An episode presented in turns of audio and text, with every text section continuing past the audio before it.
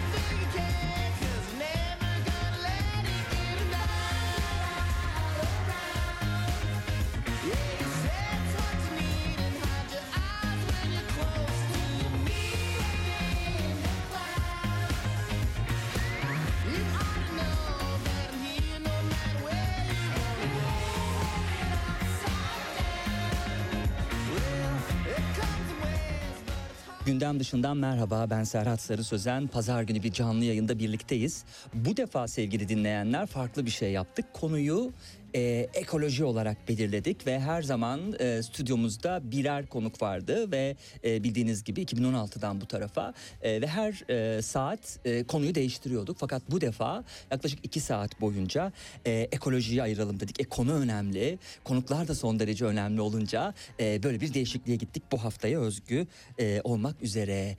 E, stüdyo konuklarım Didem Bayındır ve Serkan Köybaşı hoş geldiniz. Hoş bulduk. Hoş bulduk. Evet. Şimdi e, akışımızı şöyle yapalım. E, Telekt'in e, yönetici editörü de olduğu için e, ve şu an elimde tuttuğum Telekt'in ekoloji bir arada yaşamın geleceği kitabında e, sadece kendi yazısı değil bütün e, yazıları da okuyup e, editlediği için e, Didem Bayındır'la başlayalım.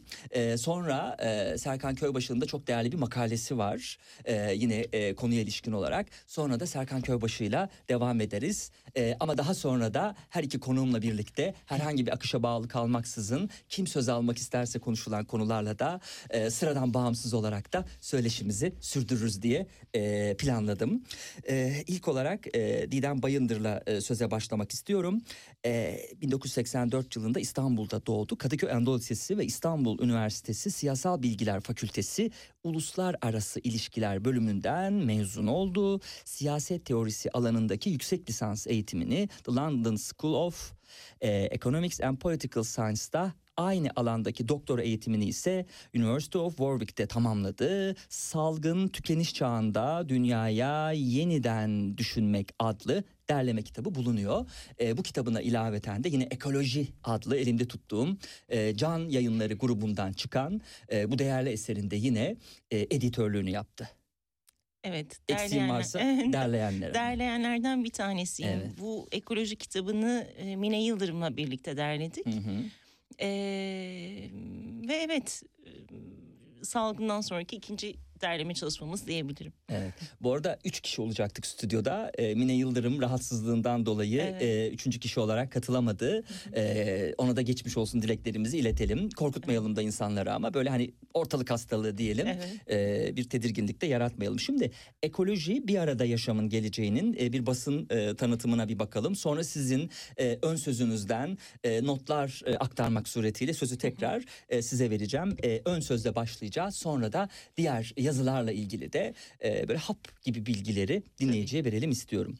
Ekolojik yıkım ve tarih e, tahribat gezegenimizin en kritik öncelikli ve acil sorunu küresel hayvan ölümleri, türlerin kaybı, biyoçeşitliliğin azalması ve kirlilik her geçen gün hızlanıyor.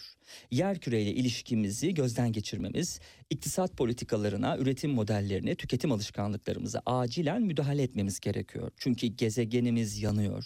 İşte bu kaygılarla ortaya çıkan ekoloji bir arada yaşamın geleceği, geri dönüşü olmayan noktaya bir adım kala ekolojik yıkımı çok boyutlu dinamikleriyle ele alıyor. Sadece kolektif evimiz olan dünya ile ilişkimize değil, aynı zamanda Gaia'nın canlı ve cansız varlıkların gezegenin önünde bugününe ve geleceğine bakıyor.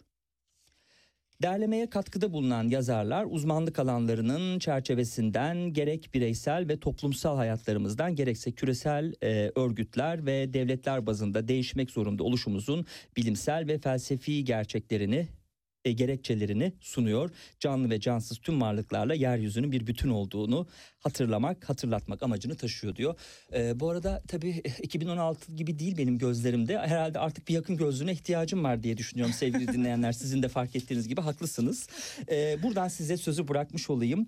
E, Can e, Yayınları e, grubu olarak e, ekoloji e, alanında değil mi bir çalışma yapıldı. Bir sempozyum kitabı değil bu.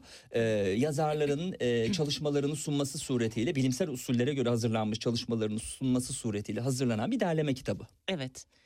Ee, bu bu konuda bir kitap yapmak istiyorduk aslında. Ee, ilk derlemenin e, oluştuğu dönemde e, salgınla birlikte aslında ekoloji meselesine de bakma e, ihtiyacımızı çok o, sorgular olduk.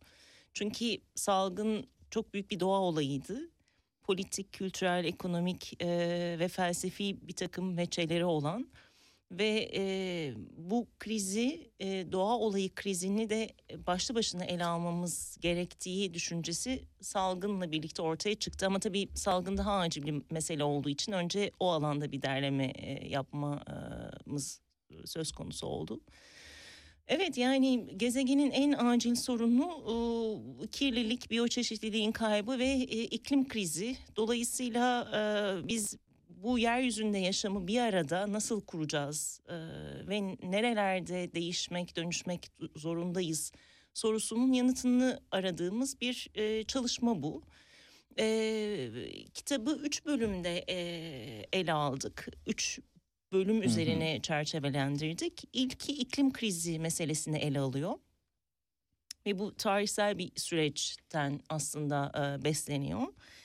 E, ikinci bölüm müşterek bir e, aslında e, dünyayı ele alıyor. İnsan dışındaki varlıklar ve insan e, ve insan e, ötesi kavramları. Burada da e, ormansızlaşma, e, altıncı büyük yok oluşu durdurma, e, Donna Haraway'in çok hoş bir yazısı e, antroposen, kapitalosen, plantasyonosen ve çutulusen akrabalıklar kurmak üzerinden ele aldığı. Ardından posthumanizm ekoloji ilişkisine bakılıyor. E, kitabı diğer ekoloji kitaplarından farklılaştıran bir e, özelliği hayvan hakları ve hayvan m, meselesini e, ele alması. Bu konuda da çok o, önemli makaleler ve çalışmalar yer alıyor kitabımızda. Savaşın Yuttuğu Hayvanlar Çiğdem Öztürk'ün yazısı, endüstriyel tarım ve et endüstrisinden çıkış, hayvan hakları, emek, ekoloji mücadelesi için imkanlar ve kısıtlar başlıklı makalesiyle Mine Yıldırım, e, kitabı derlediğim, derlediğimiz arkadaşım.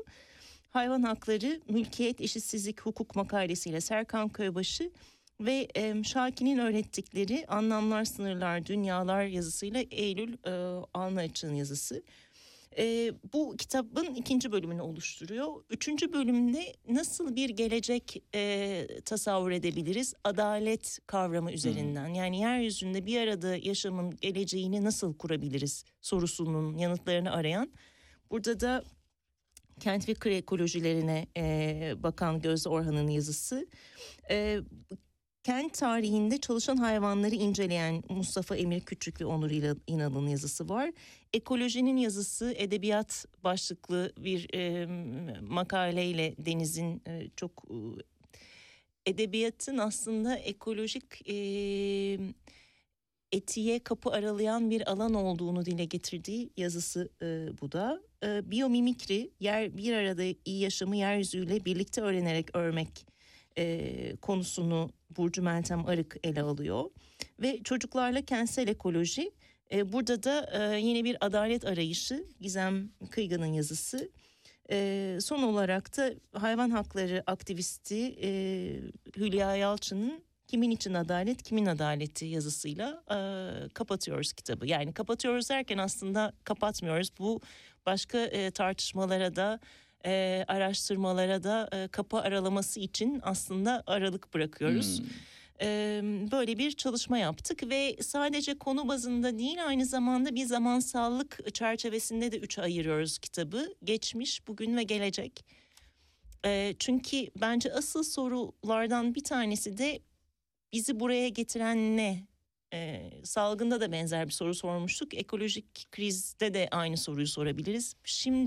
Şimdinin tarihini, tabii geçmişin bizi e, geçmişin bizi buraya taşıdığı tarihi e, anlamak, analiz etmek, aslında krizin boyutlarını ortaya koymak için insanın yeryüzündeki tüm faaliyetlerini e, büyük çapta değerlendirmek. Ve tabii şimdi aynı zamanda geleceğin perspektifini de içinde taşıyan bir e, zaman sallığı barındırıyor. O yüzden de e, geleceğe dair de sorular sormak, yanıtlar üretmek için e, biz bu zamansallık perspektifini de gözettik kitabı oluştururken Mine ile. Evet. Kitabın ön sözünde zor bir soruyla başlıyorsunuz aslında. Ee, diyorsunuz ki yüz binlerce ağaç neden katledilir? Neden yüzlerce bitki ve hayvan türüne ev sahipliği yapan yöre madencilik faaliyetlerine feda edilir? Ee, bir ekosistem, bir coğrafya, bir tarih birilerinin iştahına neden yedirilir? Evet. Bunlar aslında değil mi cevabı çok kolay sorular değil Evet. verebileceğimiz sorular da değil belki ancak böyle mi diye belki teoriler üretebileceğimiz sorular ama bu başlangıç zor sorularını size yöneltmiş olayım. Neden? Tabii em, siyaset bilimi e, ve siyaset felsefesi çalıştım E, ve beni eni konu hep bu özgürlük meselesi çok çekti. Yani bireyin özgürlüğünü e, nasıl kazandığı, hangi felsefi temellere bunu oturttuğu e, sorunsalı. Ve burada tabii e, bence sizin de e, üzerinden geçtiğiniz zor soruların yanıtı sayılabilecek ya da yanıtlarından biri sayılabilecek e, ve şüphesiz insanın kendine bakmasını da e, gerekli kılan e, bir birey anlayışından söz ediyorum. Sahiplenici bireycilik. Bu 19 17. yüzyıl e, siyaset liberalizminin önemli kavramlarından bir tanesi özgürlüğünü sahip olma üzerinden e, kazanan Hmm.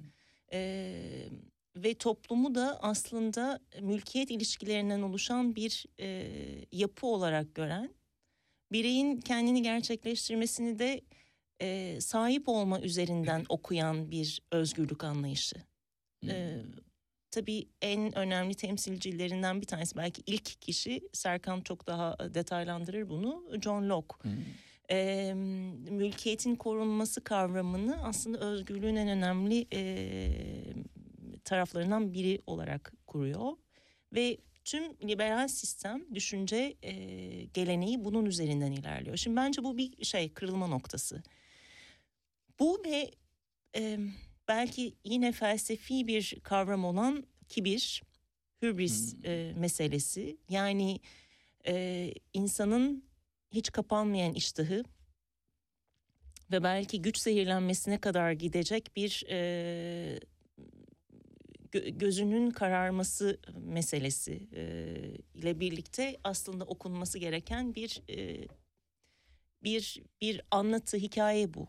E, ben buradan okuyorum. Yani evet zeytin ağaçları neden katledilir? Bir yöre ben bunu Kuzey Ege'den yani çünkü çocukluğumun geçtiği yani yazlarımın geçtiği e, ve 89'dan bugüne e, her yaz gittiğim değişimini birebir e, gözlemlediğim ve işte e, kesilen zeytin ağaçlarına çocukken de işte ağıt yaktığım e, tırnak içinde bir e, yöre. O yüzden orayı ele aldım ama bu birçok bölgede pek çok coğrafyada aslında e, adaletsizlikle, eşitsizlikle, e, kar maksimizasyonuyla işte sahiplenici bireyciliğin altında ne kadar unsur varsa onlarla birlikte okuyabileceğimiz genel bir problem.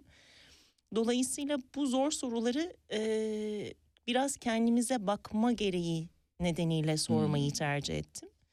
E, bu anlamda da adalet, eşitlik ve özgürlük kavramlarını yeniden ve e, doğru bir yerden okumak gerektiğine belki dikkat çekmek Hmm. istedim. Çünkü ben ekolojik krizini, e, iklim krizini aynı salgın gibi ya da başka krizler gibi e, kapitalizmin e, sorumlusunun olduğu krizler e,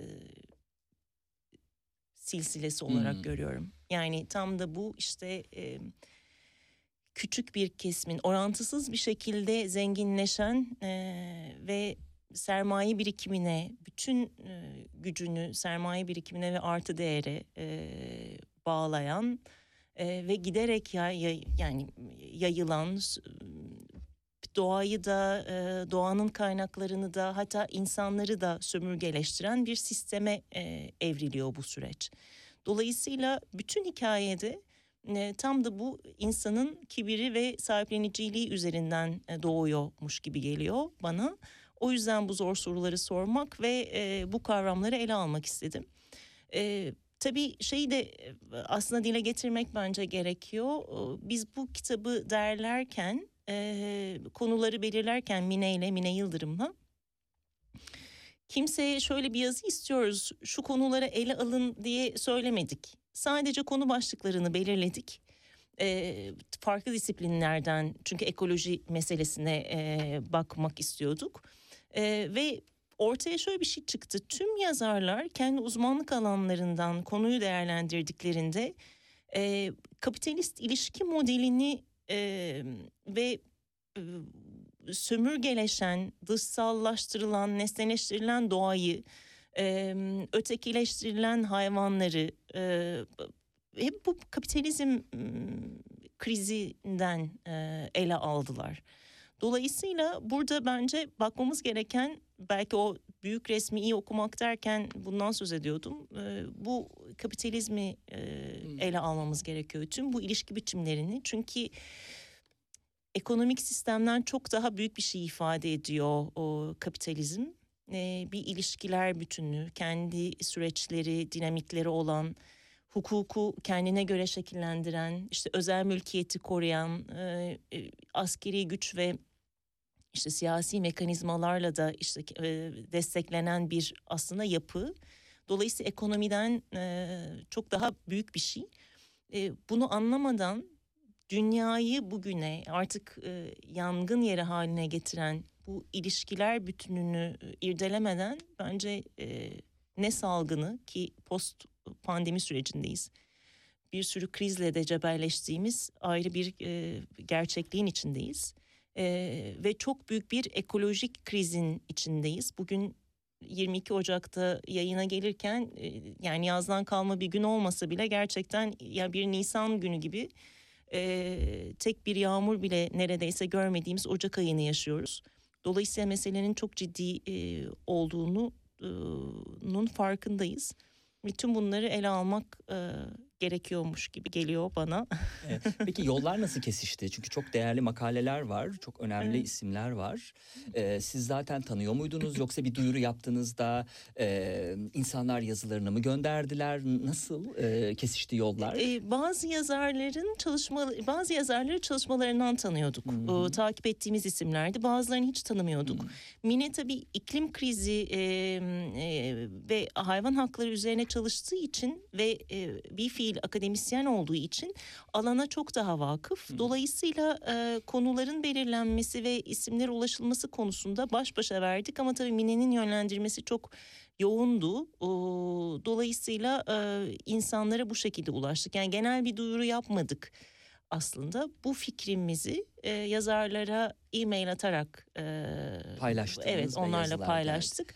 Ve ben tek tek tüm yazarlara da çok teşekkür ederim. Çünkü kısa, çok kısa sayılabilecek bir sürede e, yazılar tamamlandı ve e, bu kitap oluştu. E, çok büyük çaba ve e, fedakarlıklarla e, gerçekten minnettarım. E, o yazarlardan biri de anayasa hukukçusu Serkan Köybaşı. E, tekrar döneceğim tabii size. Şimdi Serkan Bey'e odaklanalım biraz da. E, Galatasaray Lisesi ve Galatasaray Üniversitesi Hukuk Fakültesini bitirdikten sonra aynı üniversitenin Sosyal Bilimler Enstitüsü'nde meclis araştırma komisyonları üzerine yazdığı tezde yüksek lisans ve anayasaların değişmez maddeleri üzerine yazdığı tezde doktora derecelerini aldı. 2005'ten bu tarafa Bahçeşehir Üniversitesi Hukuk Fakültesi'nde çalışıyor ve aynı kurumda 2014 yılından bu yana doktor öğretim üyesi olarak anayasa hukuku, anayasa hukukunun genel ilkeleri, bireysel başvuru ve buraya dikkat hayvan hakları derslerini veriyor. Ben e, başka üniversitelerde hayvan hakları adında e, dersler duymadım işin açığı. O yüzden kutlarım Bahçeşehir Üniversitesi'nin son derece e, önemli ve değerli bir iş e, yapılıyor bence de burada. E, bunun dışında 2010-2021 yılları arasında Boğaziçi Üniversitesi İktisadi ve İdari Bilimler Fakültesi Siyaset Bilimi ve Uluslararası İlişkiler bölümünde Türk Anayasa Hukukuna giriş derslerini verdi. 2020'dir o. büyük 2020, olsun. Evet, evet. İki sene verdim çünkü. Ha, peki tamam. Dediğim gibi programın başında e, kusura bakmayın doğru e, verdi ve e, avukat Benan Molu ile birlikte e, anayasa gündemi.com sayfasını ve Türkiye'nin ilk ve tek üniversiteler arası insan hakları yarışması olan e, BAU Varsayım Bireysel Başvuru yarışmasının da e, koordinatörlüğünü yürütüyor. Yine Bahçeşehir Üniversitesi bünyesinde 2022 yılı başında faaliyete geçen hayvan ve doğa hukuku laboratuvarların e, laboratuvarında kurucu direktörü e, aynı zamanda. E, buradan başlayayım çok ilgimi çekti. Neler yapıyorsunuz bu laboratuvarda? Çok fazla şey yapıyoruz. Hı hı. Ee, Çeşitli ekiplerimiz var. Ee, Öğrencilerin desteğiyle e, işte bir çeviri ekibimiz var mesela. Dünyadaki e, çeşitli haberleri e, alıp e, işte bir web sayfası, blog tarzı bir yerimiz var. Orada yayınlıyoruz. Onun dışında mesela Ekvador Anayasa Mahkemesi'nin vermiş Hı. olduğu yakın zamanda bir karar var. Bir maymunla ilgili. Maymunun kişilik haklarını tanıdı.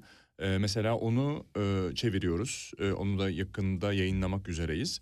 E, böyle 70-80 sayfalık bir karar. E, dolayısıyla Türkiye'deki gündemi e, biraz da buraya çekmeye çalışıyoruz. Onun dışında hayvan kliniğimiz var. Yani hayvanlara ilişkin etkinlikler yapılıyor. Hayvan hukukuna ilişkin, hayvan haklarına ilişkin laboratuvar içi eğitimler veya dışarıya yönelik etkinlikler yapılıyor. Aynı şekilde bir de doğa kliniğimiz var. Orada da yine aynı şekilde laboratuvar içi eğitimlerin yanında e, konferanslar düzenliyoruz. Mesela yakın zamanda bir ekokırım konferansı düzenledik. Yeşil Düşünce Derneği'nin e, yardımıyla, desteğiyle, ortaklaşmasıyla.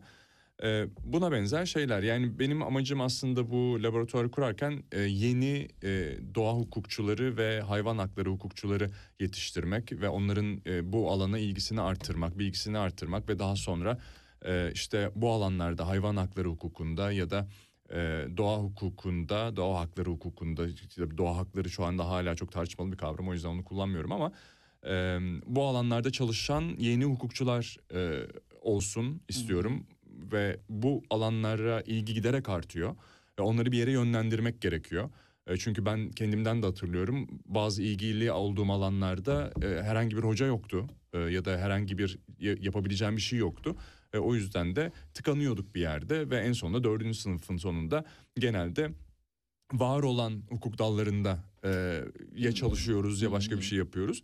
E, şimdi öğrenciler bu kadar ekolojiye e, ilgiliyken, iklim değişikliğine ilgiliyken onları böyle ortada bırakmamaya çalışmak istiyorum. E, o yüzden de böyle bir laboratuvar e, kurdum yakın zamanda. Yani ge- geçen senenin başı. Hatta bir, bir senesi oldu şu anda. Evet. Şimdi hayvan hakları denince aslında özel hukuk disiplini belki akla gelebilir değil mi? Mülkiyet hakkından dolayı ama siz bir kamu hukukçusu olarak e, Bunu yani anayasa çalışıyoruz hukuku, zaten. evet anayasa hukuku e, ana bilim dalında bunu gerçekleştiriyorsunuz aslında bu da e, bir bakış açısı farklılığı esasında. Evet kesinlikle öyle yani e, ben işte 4-5 sene önce e, bir e, araştırma bursuyla e, Raoul Wallenberg'in sağlamış olduğu bir araştırma bursuyla İsviçre'nin Basel Üniversitesi'nde bir e, araştırmaya gittim. 7 aylık bir araştırmaydı. Felsefe fakültesindeydi bu arada. Hukuk, hukuk fakültesinde değildi. O da beni çok besledi. E, orada bir hoca ile birlikte e, hayvanlar acaba anayasal olarak kişi olarak tanınabilir mi? Yani anayasada kişi kişi kime denir? E, hak öznesi kimdir? Anayasa kimi e, işte e, haklara e, layık görür? Neden görür? Bunları araştırdım ve hayvanların da anayasal kişi olarak tanınması e, gerektiğine yönelik iki tane makale yazarak hı. döndüm. E, onun ardından zaten işte anayasa hukukuyla e, hayvan hakları hukuku ve doğa hukukunu birleştiren çalışmalar yapmaya çalışıyorum. Şu anda da e, işte yine iklim değişikliğine karşı anayasa hukuku nasıl kullanılabilir? E, yüksek mahkemelerin burada rolü ne olabilir? E, anayasa dediğimiz kavram hep toplum sözleşmesi diyoruz ama e, bu toplum kimlerden oluşuyor ve neden sadece insanlardan oluşuyor? Neden bizi yaşatan işte doğa ve onun bir parçası olan hayvanlar da bu toplumun bir e, öğesi olarak görünmüyorlar? E, insanla hayvan arasında, insanla doğa arasındaki bu hiyerarşi nereden doğdu?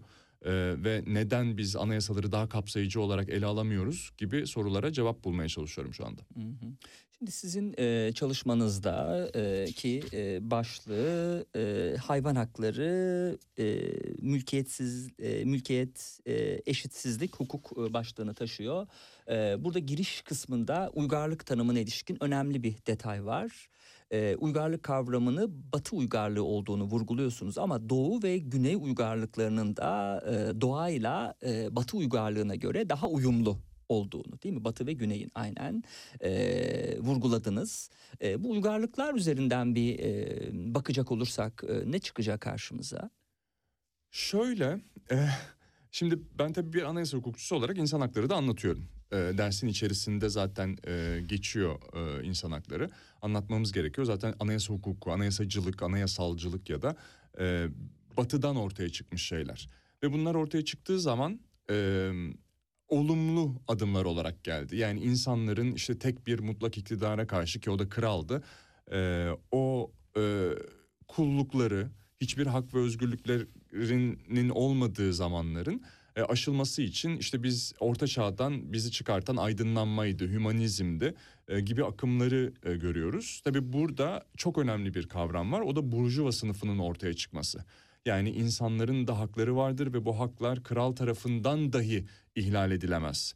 Ee, bu yani bir koruma kalkanı yaratıyor mutlak iktidara karşı, krala karşı ya da tabii kral burada sembolik bir kelime. Bunu prensle değiştirebilirsiniz, dükle değiştirebilirsiniz, Başka? sultanla değiştirebilirsiniz ama Osmanlı'da hiç böyle bir burjuva sınıfı ortaya çıkmadığı için hala Türkiye'de bir burjuva sınıfı ortaya çıkmadığı için hatta devletten bağımsız. Evet. Ee, bu coğrafya için kullanamıyoruz. Neyse bunları hep olumlu kavramlar olarak insan haklarını ortaya çıkartan, doğal hukuk ortaya çıkartan kavramlar olarak anlatıyoruz ama burada bu işte Batı uygarlığı ve Batı uygarlığı e, özellikle kolonyalizmle, emperyalizmle bütün bu düşüncesini bütün dünyaya yaydı. İşte zaten İspanyolların Latin Amerika'da yaptıklarını biliyoruz. Amerika'nın dünyanın geri kalanında yaptıklarını biliyoruz vesaire. E, bu bugün artık küresel kuzey denilen e, ülkelerin e, diğer e, dünyanın geri kalanına bu medeniyet kavramını, uygarlık kavramını dayattığını ve onların uygarlıklarının e, aşağıda görüldüğü böyle eşitsiz bir e, durum e, ortaya çıkıyor. Mesela biz Avrupa'da aydınlanmayı biliyoruz, hümanizmi biliyoruz, burjuva sınıfının ortaya çıktığını biliyoruz ama bu tarihlerde acaba Hint okyanusunda neler oluyordu? Çin'in rolü neydi? Japonya'da kimler vardı? Hiç bunlardan haberdar değiliz. Çünkü böyle yani batıya odaklanmış ve onun uygarlığının ileri olduğuna yönelik bir algımız var. Benim de böyle bir algım vardı açık söylüyorum. Ee, ve hala da insan hakları konusunda eğer bakacaksak bu uygarlığın gelişimine bakacağız. İnsan hakları kavramı buradan çıktı çünkü. Ama insan haklarının ortaya çıkması insanları işte yüceltirken e, işte tabii burada amaç krala karşı onu korumaktı. E, doğal haklar teorisiyle korumaktı. E, insanları yüceltirken insanların dışındaki bütün doğal öğeleri aşağıda bıraktı. İnsan haklarıyla yükselirken e, hayvanlar insanlardan ayrıldılar. Doğanın geri kalanı ayrıldı ve aşağıda kaldılar. İnsanlığın yücelmesi e, onlara negatif olarak döndü. E, şimdi o yüzden hayvan hakları açısından baktığımız zaman Doğu uygarlıklarında, Güney uygarlıklarında bu insanın yükselmesi, insanın onlardan ayrılmadığı bir e, bakış açısını görüyoruz. Yani mesela Hint, e, Hindistan'da işte yaygın olan reenkarnasyon inancında e, siz belki daha önceden bir hayvandınız ve daha sonra tekrar hayvan olarak hayata gelebilirsiniz. Yani e, o yüzden çevrenizdeki hayvanlar da aslında bir zamanlar insan olabilir ya da ileride insan olabilirler. O yüzden onlara o gözle bakılması lazım. Ee, ya da diğer ülkelerde de ya şamanizmde bile yani Türklerin kökeninin kökeninde önemli bir e, yer edinmiş olan şamanizmde bile e, hayvanlarla iletişim, hayvanların işte sizinle iletişim halinde olması bunun yani doğanın olduğu gibi bir e, bütün olarak algılanması batıda olmayan ya da batıda bir zamanlar olan e, ama daha sonra unutulan e, hümanizmle aşılan bir kavram olarak görülüyor. E, burada Batı uygarlığı bir dikotomi yaratıyor, bir ikilik yaratıyor. Diyor ki bir tarafta insan vardır ve diğer tarafta da geri kalan her şey vardır. Baktığımız zaman Roma hukuku dediğimiz bizim de içinde bulunduğumuz hukuk sistemi tam olarak bunun üzerine kuruludur. Burjuva'nın bu işte dikotomiyi temel alan bakış açısına e, bağlıdır Roma hukuku. İnsanlar vardır, haklara sahiptir. Hak öznesi sadece insanlar olabilir. Ve diğer tarafta da diğer her şey vardır ve bunlar şeydirler. Bi- aslında biliyoruz ki insanlar da bir hayvan ama insanla diğer hayvanları ayırır ve diğer hayvanları şeyleştirir. Mal haline getirir, eşya haline getirir. Aynı şekilde biraz önce işte Didem Hanım'ın da söylediği gibi e, John Locke mesela diyor ki e, doğaya gittiğiniz zaman eğer doğadaki herhangi bir şeye emeğinizi verip onu dönüştürürseniz o artık sizin malınız olur. Ee, ve sizin onun üzerinde bir işte tasarrufta bulunma, onu istediğiniz gibi tüketme, onu yok etme isterseniz. Çünkü artık o sizin malınız. Onun e, işte semerelerinden faydalanma, meyvelerinden faydalanma ama aynı zamanda onu yok etme hakkınız da var. Ee, yani doğayı bir maddeye dönüştürüyor ve insanı e tabi burada e, Batı uygarlığının işte Hristiyan Yahudi kökenleri de önemli. Çünkü işte dünya size sunulmuş bir e, nimettir bakış açısı ve insanı özel hale getiren, onu Tanrı'nın yeryüzündeki gölgesi haline, görüntüsü haline getiren bakış açısı. Ki bu biraz İslam'da da var o ayrı. Ee, bu işte insanı özel bir yere koyuyor ve onu doğaya hükmedebilecek.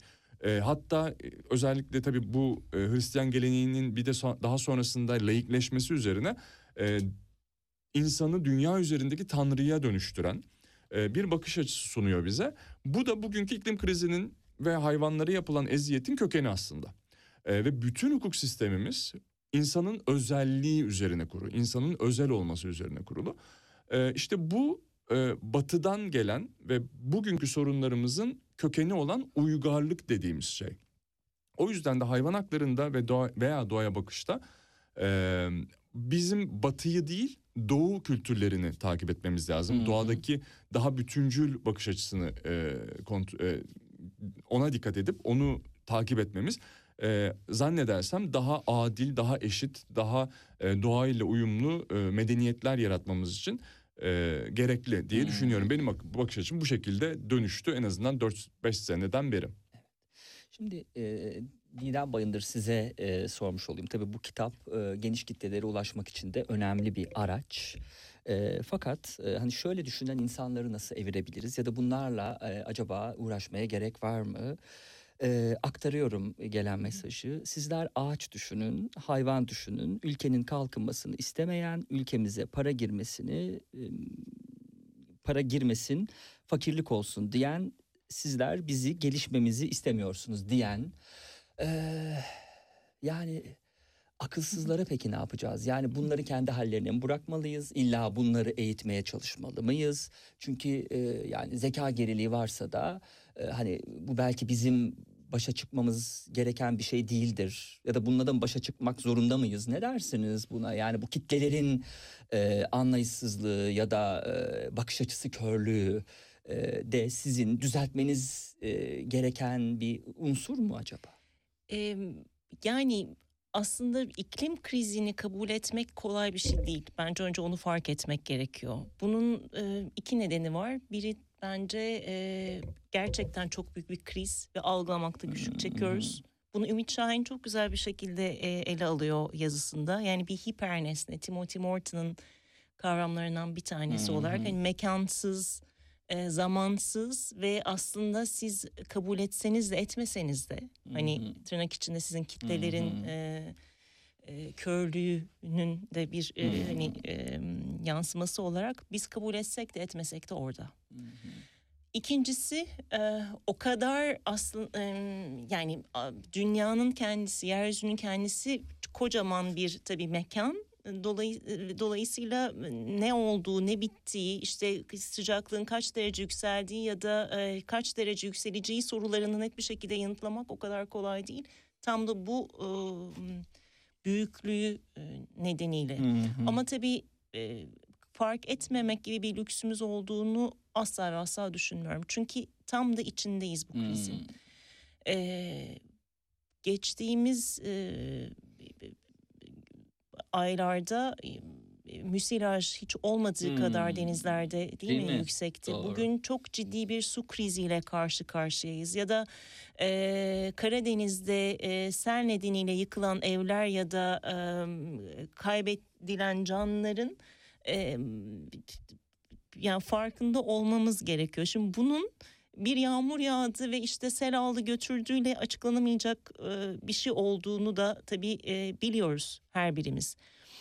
E, bir sürü şey var ele alacağımız yani burada işte çarpık yapılaşma politikaların yanlış uygulanması ya da yanlış politikalar gibi gibi ama bir taraftan da e, kapitalist e, ilişkilerin e, içerisinde e, yaşarken e, bir fosil yakıt endüstrisi e, içinde de e, yaşadığımızı kabul etmek durumundayız. Yani e, bir fakirleşelim ya da işte siz ağacı e, ya da çiçeği böceği konuşun değil. Aslında Hı hı. tam da e, yeryüzünde bir yaşamın korunması bu insan ya da insan ötesinde bir canlı e, yaşamın kendisinin korunması anlamına geliyor. Ve aslında sistem yani o para girişi ve çıkışıyla özetleyemeyeceğimiz e, sistem bir kesimin güçlenmesini, e, hak sahibi olmasını, işte tırnak içinde kendi adaleti e, çerçevesinde yaşamayı e, hak görüyor. Ve onun dışındakiler zaten bu biraz liberalizmin bırakınız yapsınlar, bırakınız geçsinler düsturuyla da beslenen diğerleri e, Bauman'ın deyişiyle ıskartaya çıkarılanlar. Atık olarak atılanlar yani aynı bir çöp gibi. E, işçiler, kadınlar, çocuklar, hayvanlar, ormanlar yani sermaye neyi ele geçiriyorsa ya da güçlü kimi güçsüzleştiriyorsa e, tam da onlar yani e, ve bu iklim krizi de tam bu adaletsizliğin bir parçası. Dolayısıyla bunu konuşurken e, bence e, önce yeryüzünde adaleti konuşmamız gerekiyor. O yüzden de e, evet yani bir ağacın e, kesilmemesi için mücadele etmemiz gerekiyor. Çünkü o ağaç e, ben zeytin ağacından söz ettim 1200 yıldır orada. O ekosistemin bir parçası. O ekosistemin bir e, öznesi. bizim işte insanın sahip olduğu sinir sistemine sahip olup olmadığıyla e, yaşa yani yaşamını sürdürüp sürdürmemesi arasında bir bağ kuramayız. Çünkü o o coğrafyanın bir parçası ve yer yeryüzü böyle bir şey zaten. Az önce Serkan Köybaşı'nda e, dikkatimizi çektiği mesele e, insan ve diğer şeyler e, özelinde e, baktığımızda zaten e, insanın dışında hatta belli tipte insanın dışında yaşamaya da hakkı yok bu yeryüzünde. Yani bugün Hmm. e, kamu sağlığı krizini yani şimdi çok ayrı bir yere geçiyormuşum gibi duyulabilir ama aslında değil. E,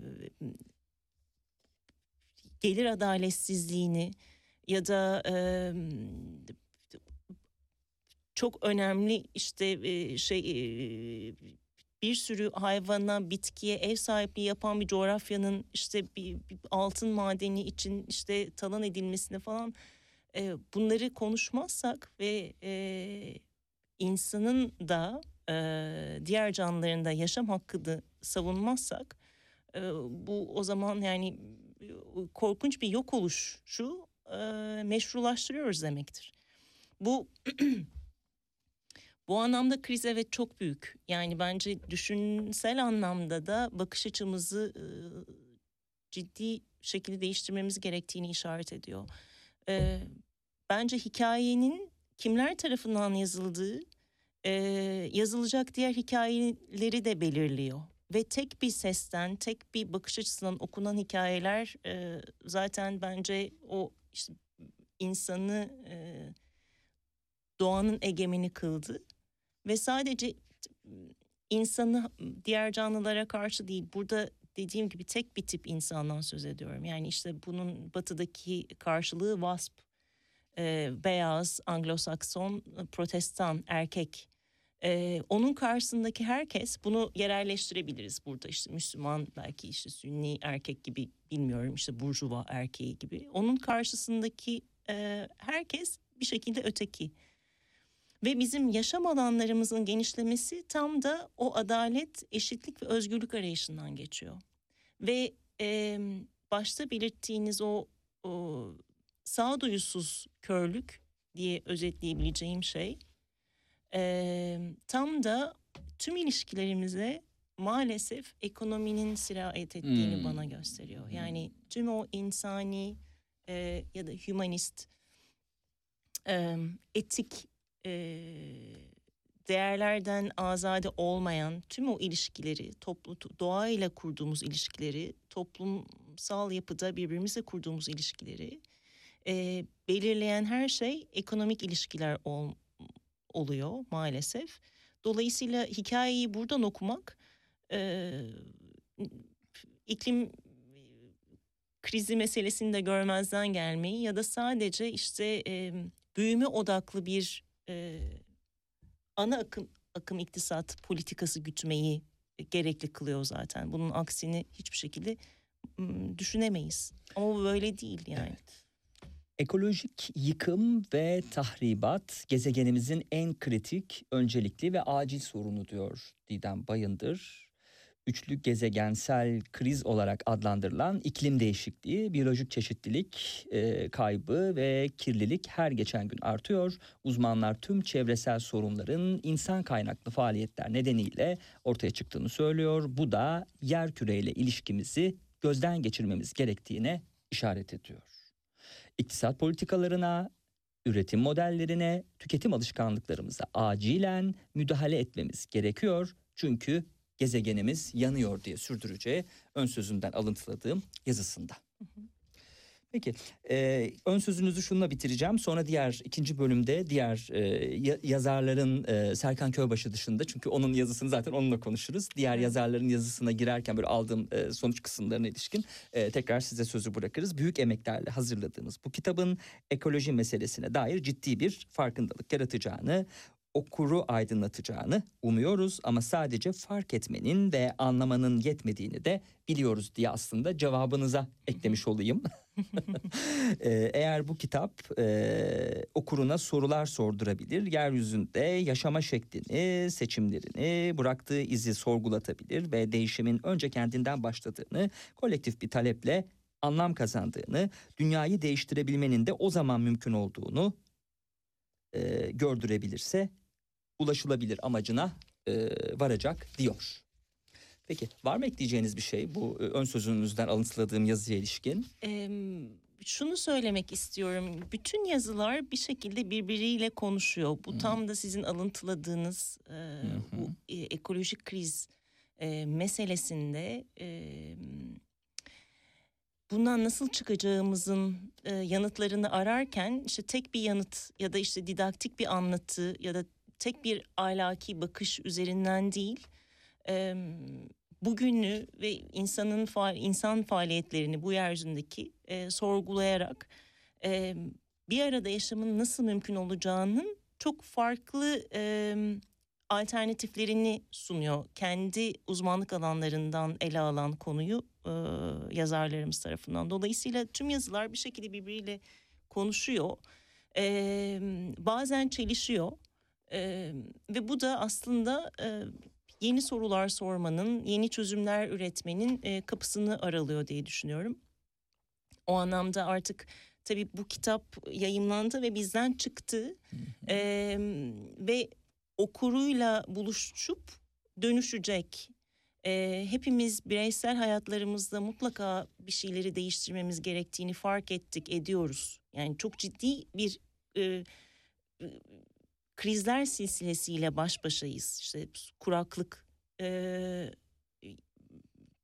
biyoçeşitlilik kaybı, e, ormansızlaşma, seller.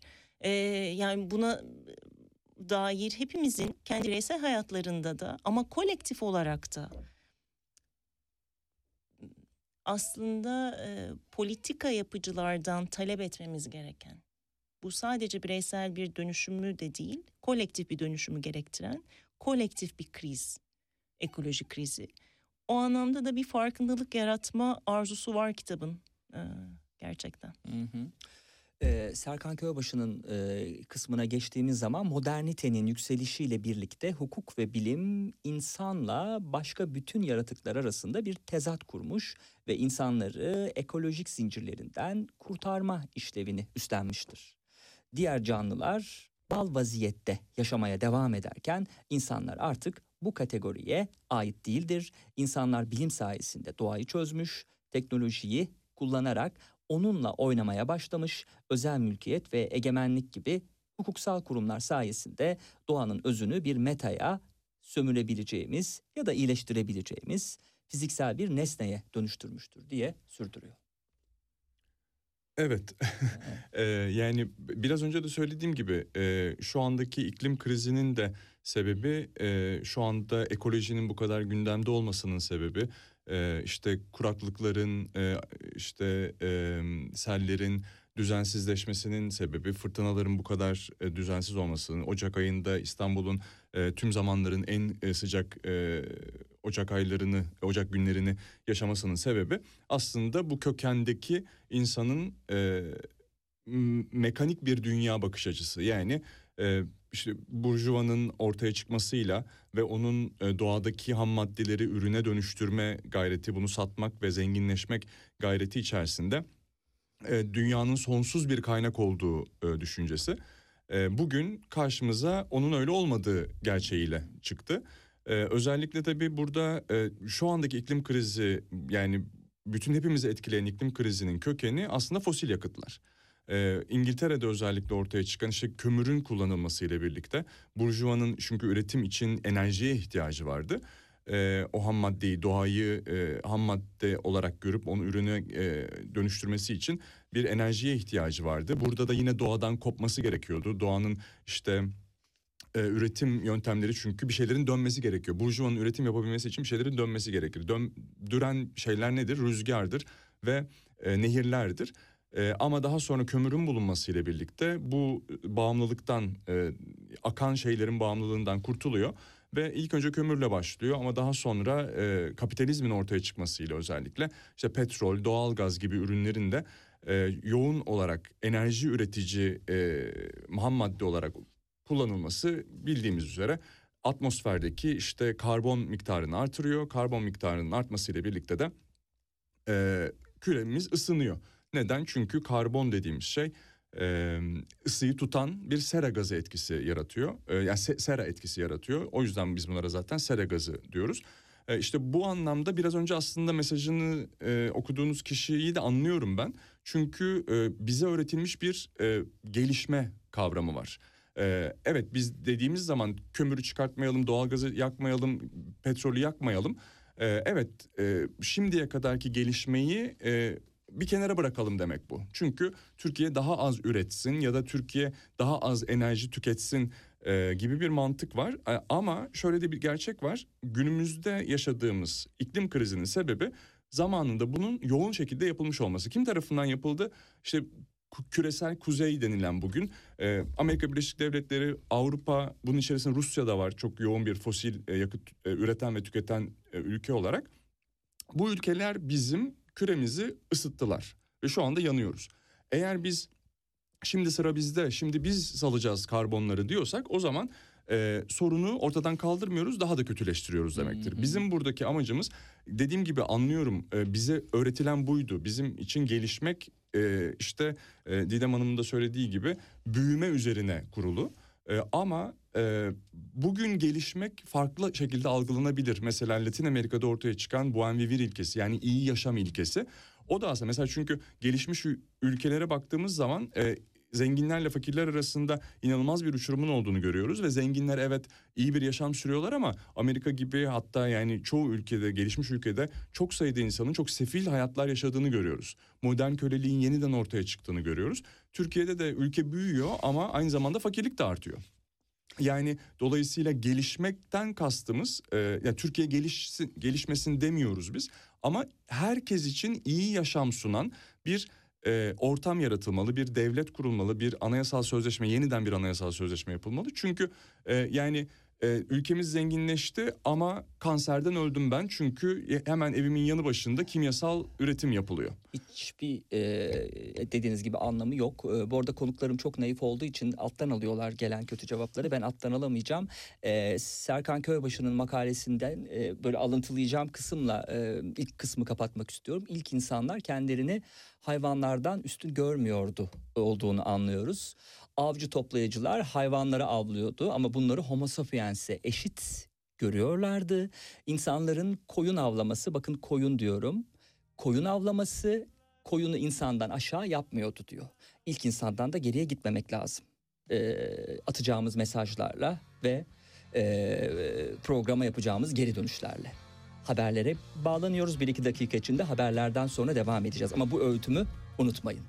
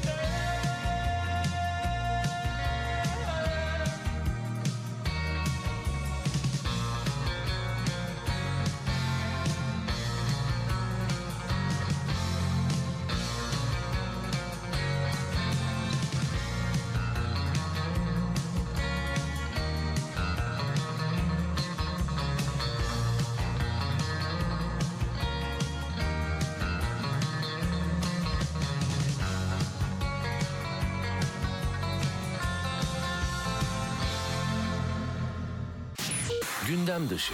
Mutluluk danışmanısınız bir de aynı zamanda. Çok güzel işler yapıyorsunuz Türkiye'de. Ne kadar güzel mutluluk danışmanlığı için size geliniyor. Mesela kimler geliyor daha ziyade size?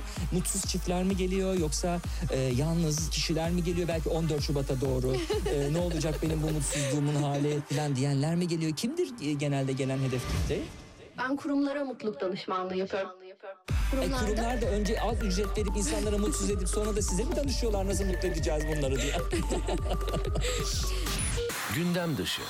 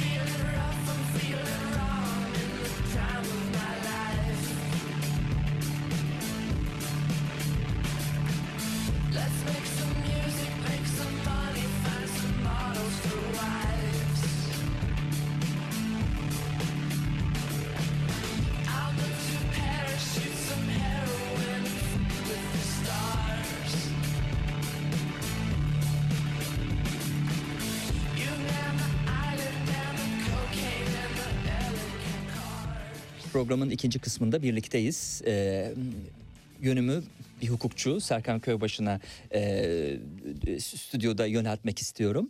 Ee, yakın zamanda hayvan hakları ile ilgili de e, bir yasa çıkmış oldu. Ee, tabii genel olarak hayvan hakları savunucusunu herkes çok da e, mutlu etmiş diyebilir miyiz? Yani diyemeyiz. Fakat bir hukukçu gözüyle baktığınız zaman bu yasaya ne eksik ya da neler e, bir kazanım olarak değerlendirilebilir? Eee, Temmuz ayında değişti 5199 sayılı e, kanun hayvanların korunması kanunu. Tabii şu- burada şöyle bir sıkıntı var. E, bu kanun 2004'te e, Adalet ve Kalkınma Partisi'nin e, mecliste çoğunluğunun olduğu bir zamanda e, ol, yapılmıştı ki eksiklikti hayvanları koruma kanununun olmaması, hayvanlara ilişkin herhangi bir kanunun olmaması. E, daha sonra e, üzerinden bunun çok şeyler yaşadık.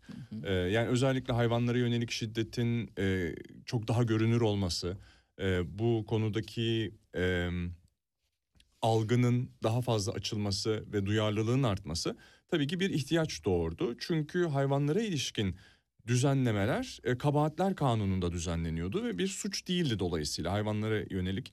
E, tabii burada hayvanlara yönelik diyorum ama genel olarak hayvanlardan bahsetmiyoruz. Sadece e, insana yakınlığına göre aslında biraz işte antropom, e, antroposantrik bir bakış açısı yani insana yakın olmasına göre hayvanları ayırıyoruz. E, bu nedenle işte et endüstrisinde e, hayatını kaybeden büyük acı çeken Hı. hayvanları katmıyoruz buraya Hı hı. ya da işte e, e, bu milyarlara varan sayılarda hayvanları korumayan bir kanundu zaten bu. E, ancak kedi köpek ya da işte benzer e, bizim daha e, duygusal yaklaşabildiğimiz hayvanlar, et olarak görmediğimiz hayvanları koruyan bir kanun. O parantezi kapatayım. E, şimdi bu kanunda da kabahatler olarak e, düzenleniyordu e, yapılan kötü muameleler. E, en son yapılan değişiklikle bunların suça dönüşmesi olumlu karşılandı. Tabii ki olumluydu ama burada sorun şu. e, bir meclis araştırma komisyonu raporu vardı. Ve bu araştırma komisyonu raporu bütün partilerin e, üye verdiği bir komisyondu bu. Ve bu rapor son derece e, iyi bir çalışma yapmıştı diyeyim. Sivil toplum kuruluşlarına e, gitmişlerdi, birlikte çalışmışlardı ve ortaya güzel bir taslak çıkmıştı. E, ne için taslak? Bu hayvanları koruma kanununun değiştirilmesi için bir taslak çıkmıştı. E, tabii ki eksiklikleri vardı o ayrı ama e, fakat bu taslaktan çok fazla fedakarlık yapıldı. Çok fazla kısmı kırpıldı ve e, hatta yok oldu. E, genel kuruldaki konuşmalarda ve görüşmelerde ve en sonunda ortaya çıkan değişiklik e, neredeyse kimseyi e, tabii ki memnun etmedi. E, çünkü e, rapordaki önemli en önemli unsurlar kanun değişikliğine işlenemedi. Şimdi burada dediğim gibi e, hayvanlara yönelik ki bazı hayvanlara yönelik eylemlerin şiddet eylemlerinin özellikle kabahatlerden suça dönüşmesi elbette ki olumlu. E, kişiler böylece e, suçlu haline geliyorlar ve hapis cezasına çarptırılabiliyorlar diyeceğiz diyecektik ama maalesef e, hayvanlara yönelik şiddete yönelik suçların genelde en üst e, safhası 3 yılın altında kaldığı için e, ki bunun tek alternatifi var bir hayvan neslini tüketmek. E, bunu yaptıysanız eğer mutlaka hapse giriyorsunuz ama onun dışındaki bütün suçlarınızda e, hapis yatmadan serbest kalabiliyorsunuz. İşte en son e, Konya barınağında işte Hmm. hayvanın kafasına Hmm, e, kürekle kürekle, vurmak suretiyle öldürü, öldürenler bile. Tabii onlar beraat etmediler ama e, yani serbest kaldılar şu anda. E, şimdi bunun yaşanmaması gerekiyordu. E, yani hayvanlara yönelik şiddetin aynı insanlara yönelik tabii günümüz hukuk sisteminde bu e, çok mümkün değil. İnsanla hayvan hala gözümüzde farklı yerler işgal ediyor. Ama en azından hapis yatacak bir e, kişilerin hapis yatmasını gerektirecek bir e, ceza öngörülmesi gerekirdi. Bu e, elbette ki olumlu bir gelişme ama yeterli şekilde e, ilerleme sağlanamadı bu konuda. Burada en önemli sorunlardan bir tanesi hayvana yönelik şiddette ihbar e, zorlaştırıldı. E, siz şimdi eğer bir hayvana yönelik şiddet gördüyseniz sokakta doğrudan savcılığa gidemiyorsunuz. E, bulunduğunuz yerdeki ya da suçun işlendiği yerdeki e, Tarım ve Orman Bakanlığı'nın e, il veya ilçe müdürlüğünüze müdürlüğüne gitmeniz gerekiyor. Bunu ihbar etmeniz gerekiyor. Eğer onlar ortada e, savcılığa gidilmesini gerektirecek bir suç öngörürlerse, gö- görüyorlarsa, evet burada savcılığa gitmemizi gerektirecek bir şiddet vakası vardır diyorlarsa ancak o zaman onlar savcılığı harekete geçirebiliyorlar. Şimdi bu tabii ki çok büyük bir e, hem handikap hem de aslında hukukun temel ilkelerine de aykırı bir durum. Neden? E, çünkü aslında siz e, Tarım ve Orman Bakanlığı gibi yürütmeye ait bir kurumu, onun altındaki müdürlükleri e, aslında savcıya dönüştürüyorsunuz. Ve diyor ki e, sizin ihbarınızı alan müdürlük acaba burada harekete geçirmesini gerektiren bir e, durum var mı? Bir şiddet eylemi var mı? Halbuki bu ancak yargı organlarının yapabileceği bir değerlendirme.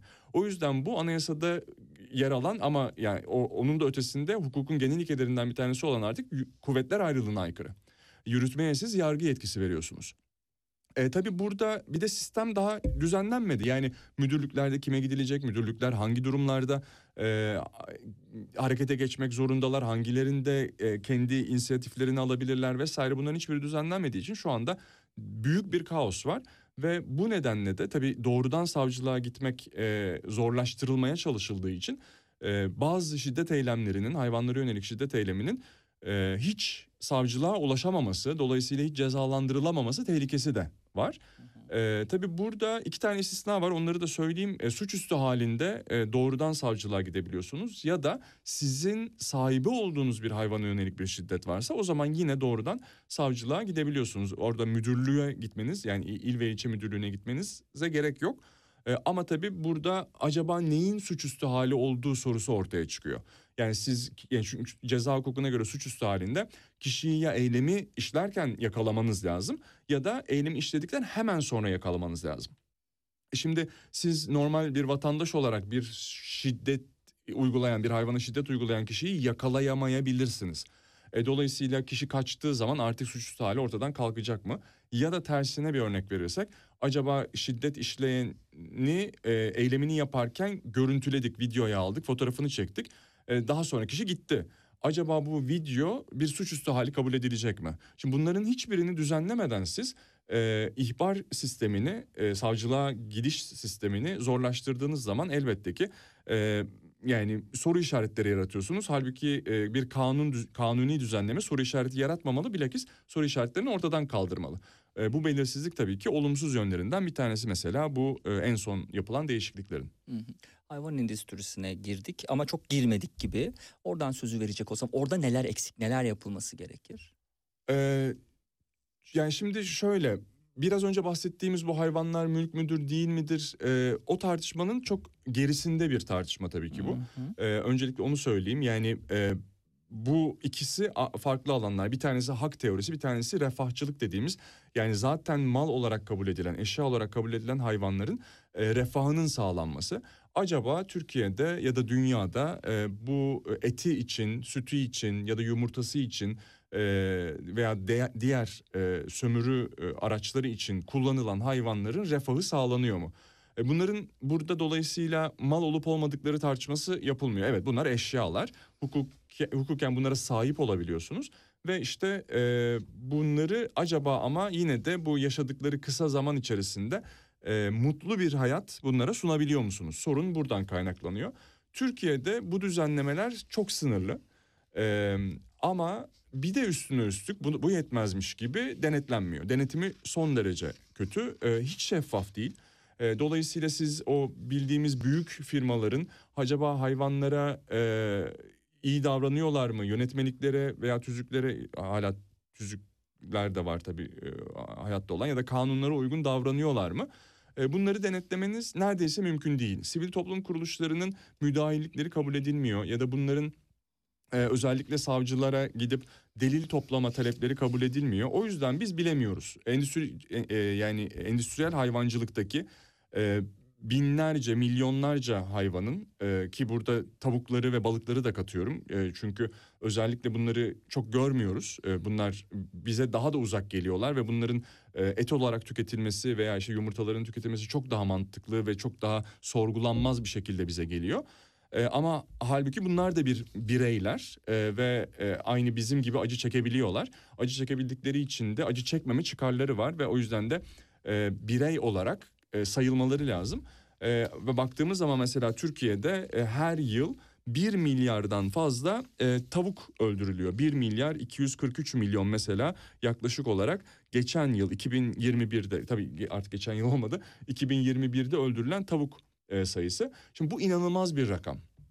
Yani 1 milyar 243 bin e, milyon pardon e, hayvan acı çekmesine rağmen kafeslerde tutuldu e, ve bu kafesler bir A4 kağıdı boyutunda. E, burada kanatlarını açamadı, burada e, herhangi bir yere tüneyemedi. E, son derece havasız ortamlarda, ışıksız ortamlarda e, aslında çok daha fazla uzun yaşaması gerekiyorken eğer yumurtası için e, tutulduysa o hale sokulduysa bir yıl kadar yaşayabildi. Eğer eti için tutulduysa 41 gün yaşayabildi ortalama olarak ve e, bu acılar içerisinde yaşamı yine acılar içerisinde öl, e, son buldu.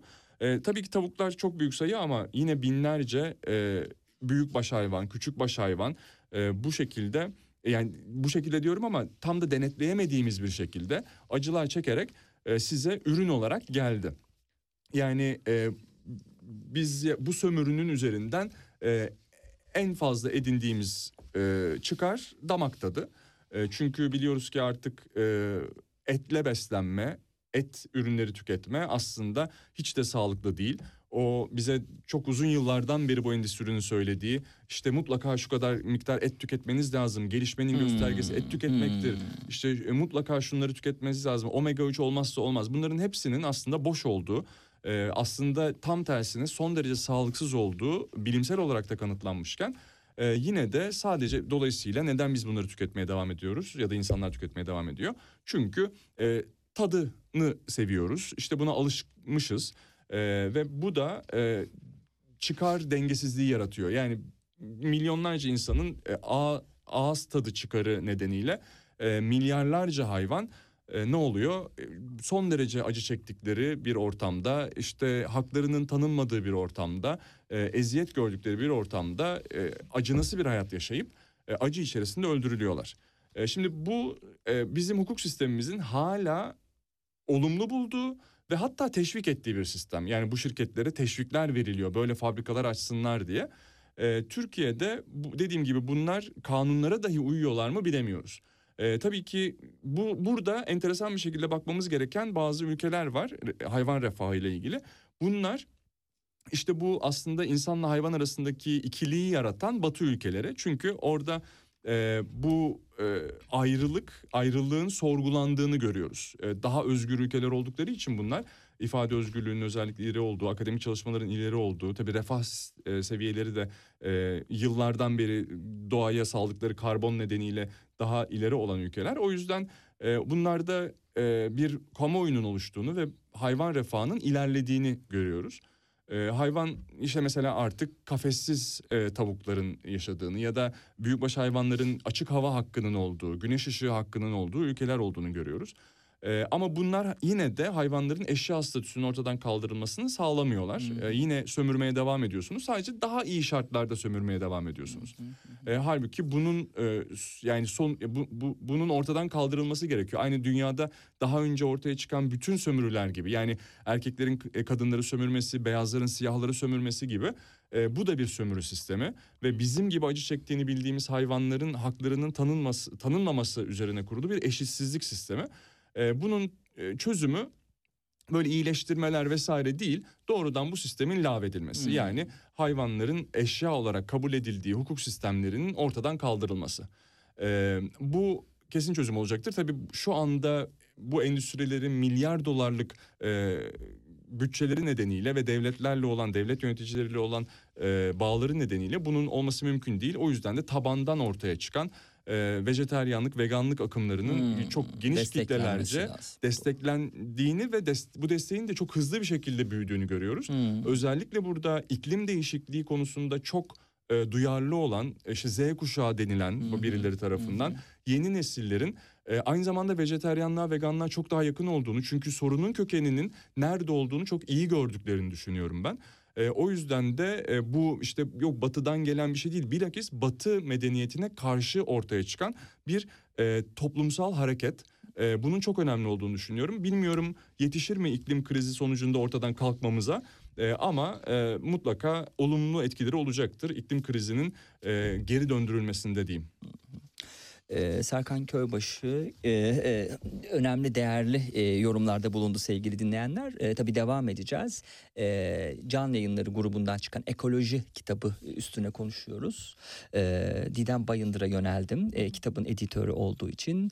E, Ümit Şahin iklim krizine kavramsal bir girişle aslında e, okuyucuyu epey hazırlamıştı ve özellikle sonuç kısmına e, bakacak olursam iklim değişikliğine neyin sebep olduğunu ve dünyanın giderek ısındığını biliyoruz.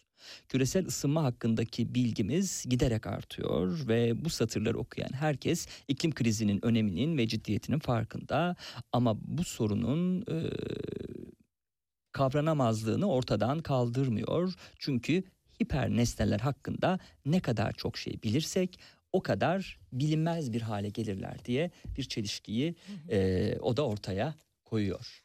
Yine e, hani bu yazıya ilişkin eğer söyleyeceğiniz bir şey varsa lütfen beni kesin ya da başka yazılara ilişkin. Yine Onur Akgül'ün e, yazısında adil dönüşüm iklim krizinden sağ çıkma politikasında aslında e, adil geçiş, adil dönüşüm, kavramsal kökenler ve tarihçesine değindikten sonra krizde mevcut durumu ve kavramları bize anlattı politikalarını ve nelerin e, iklim krizinin bir göstergesi olarak karşımıza çıktığını yine bu yazıda e, görüyoruz ve kan kaybeden sadece iklim mi sorusuna da cevap arandığını e, burada e, okuyoruz. Yine adil dönüşüm nasıl, ne hedefle, hangi yaklaşımla gerçekleşecek derken e, kitaptaki yazarlar sadece problemi ortaya koymuyorlar aslında. Çözüm önerilerini de e, okuyucuyla paylaşmış oluyorlar. Çünkü bu da değil mi e, bilimsel bir çalışmada önemli. Yani evet bir problem var, e, giderek kötüye gidiyoruz, felaket kapıda ama neler yapılması gerekir de veriyorlar.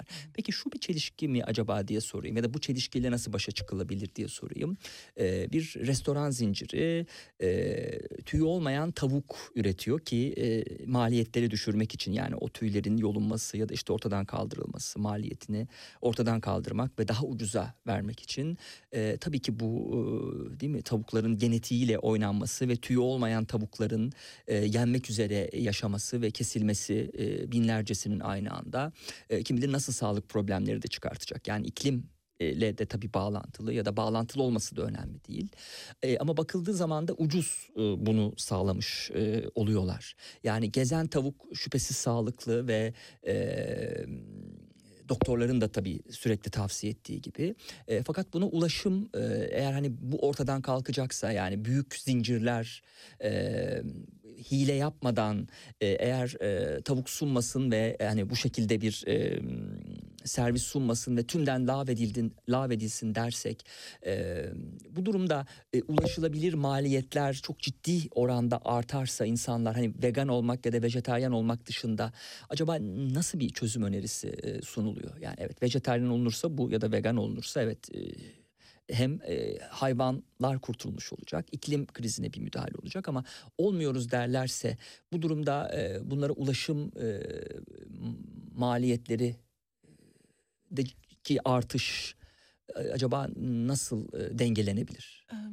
Yani ben bir, bir küçük bir şey söyleyeyim, bilerek başlayabilir miyim? Tabii Serkan? ki buyurun.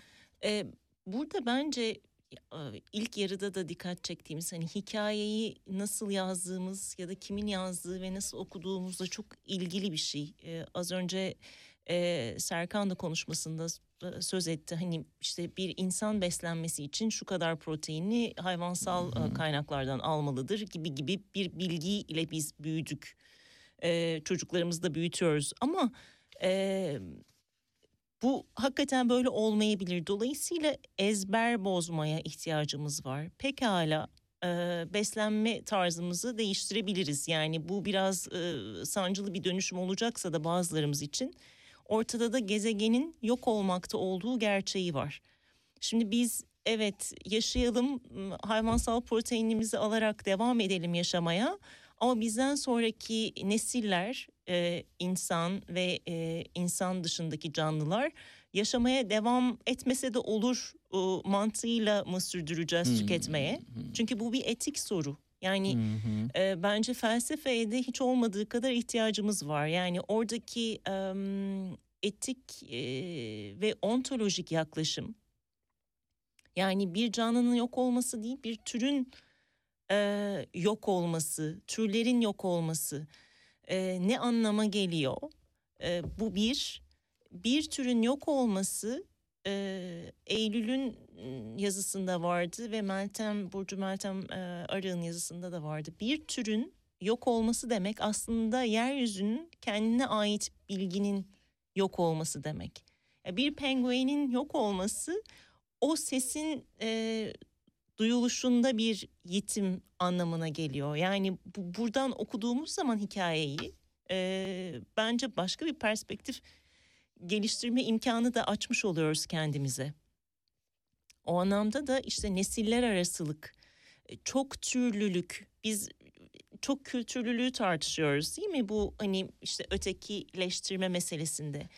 Aynı e, yaklaşımı, diğer kamçı yaklaşımı geliştirip sadece e, kendi dışımızdakileri anlama, görme değil, ne hissettiğini e, tahmin etmeye çalışma değil, o ol- olmaya belki gayret edebiliriz. Yani kendini hakikaten yerine koyma meselesindeki gibi. Buradan da baktığımız zaman e, ne kadar sancılı ya da zor olursa olsun, evet beslenme şeklimizi e, değiştirmekte, küçülmekte, yerelleşmekte, mümkünse kendi elektriğimizi kendimiz üretmeye çalışmakta ve evet su kaynaklarını, e, ormanları, e, doğanı, doğayı bir bütün olarak korumaya çalışmakta. Tarımsal arazileri değil mi? Yani korkunç bir aslında ekosistem kıyımı var arazilerin tarıma açılmasında ve burada da yine büyük şirketlerin devreye girdiğini görüyoruz. Yani su kaynaklarını, su yollarını değiştirecek kadar.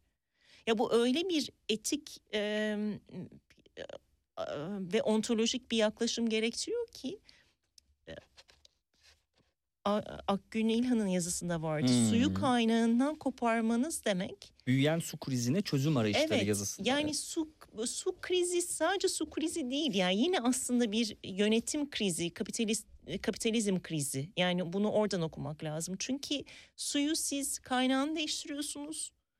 Ee, sadece bir içme e, aracı haline insanların içeceği e, ve bir işte basit iki bileşikten oluşan bir nesneye dönüştürüyorsunuz. O da yetmiyor. Özel şirketler o e, kaynakların erişiminde rol oynamaya başlıyor.